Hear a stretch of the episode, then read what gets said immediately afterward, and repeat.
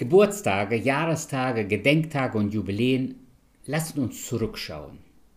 Ein solcher Tag ist beispielsweise der 3. Oktober, der Tag der deutschen Einheit. Jeder in Deutschland darf an diesem Tag zurückschauen und sich dessen bewusst sein, dass ein geteiltes Land ohne Blutvergießen wieder vereint worden ist.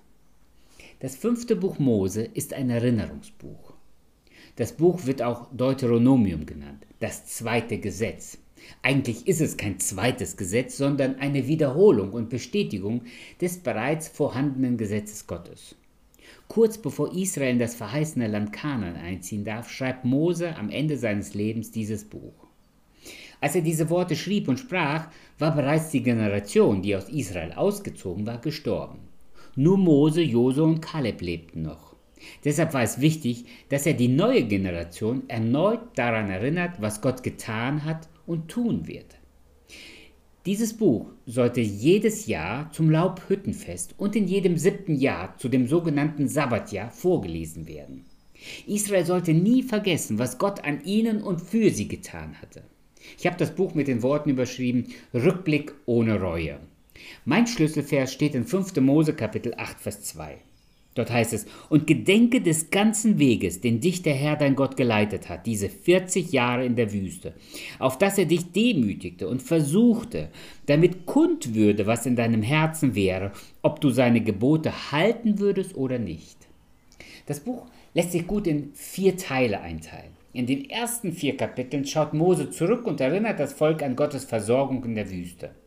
Danach in Kapitel 5 bis 26 wiederholt er viele Gesetze in der Rückschau und Erinnerung. In den Kapiteln 27 bis 30 bereitet Mose Israel auf die zukünftigen Ereignisse bevor und zeigt ihnen, wie Gott Segen für Gehorsam und Fluch für Ungehorsam ankündigt. Und dann abschließend in Kapitel 31 bis 34 beschreibt Mose, wie er seinen Nachfolger Josua einsetzt und Abschied vom Volk nimmt kurz vor seinem Tod. Das Buch will dem Leser helfen zu verstehen, wenn wir Gottes Gebote halten, dann werden wir Rückschau ohne Reue erleben. Gut 20 Mal finden wir in diesem Buch das Wort höre und 15 Mal die Worte gedenke. Shema Israel, höre Israel sind bis heute Worte, die jeder Jude kennt. In 5. Mose 6,4 sind das die ersten Worte, mit denen Mose Israel einschärft, Gottes Gebote zu halten. Wir lesen da nämlich ab Vers 4. Höre Israel, der Herr ist unser Gott, der Herr ist einer. Und du sollst dem Herrn deinen Gott lieb haben, von ganzem Herzen, von ganzer Seele, mit all deiner Kraft. Und diese Worte, die ich dir heute gebiete, sollst du zu Herzen nehmen und sollst sie deinen Kindern einschärfen und davon reden, wenn du in deinem Haus sitzt oder unterwegs bist, wenn du dich niederlegst oder aufstehst. Du sollst sie binden zum Zeichen auf deine Hand und sie sollen dir ein Merkzeichen zwischen deinen Augen sein. Und du sollst sie schreiben auf die Pfosten deines Hauses und auf die Tore. Wenn du heute in ein jüdisches Haus gehst, dann wirst du immer eine sogenannte Mesusa an dem Türrahmen finden. Das ist so eine kleine, oft verzierte Schriftkapsel, die auf diese Verse zurückgeht, nämlich dieses an den Pfosten schreiben. Und in der Kapsel findest du ein handgeschriebene Worte. Da stehen diese Worte Shema Israel drauf. Die Juden erinnern sich bis heute daran an die Worte aus dem fünften Buch Mose. Leider leben sie oft nicht danach, doch diese dieses Buch erinnert uns daran, wenn wir ohne Reue zurückschauen wollen, müssen wir Gott beim Wort nehmen.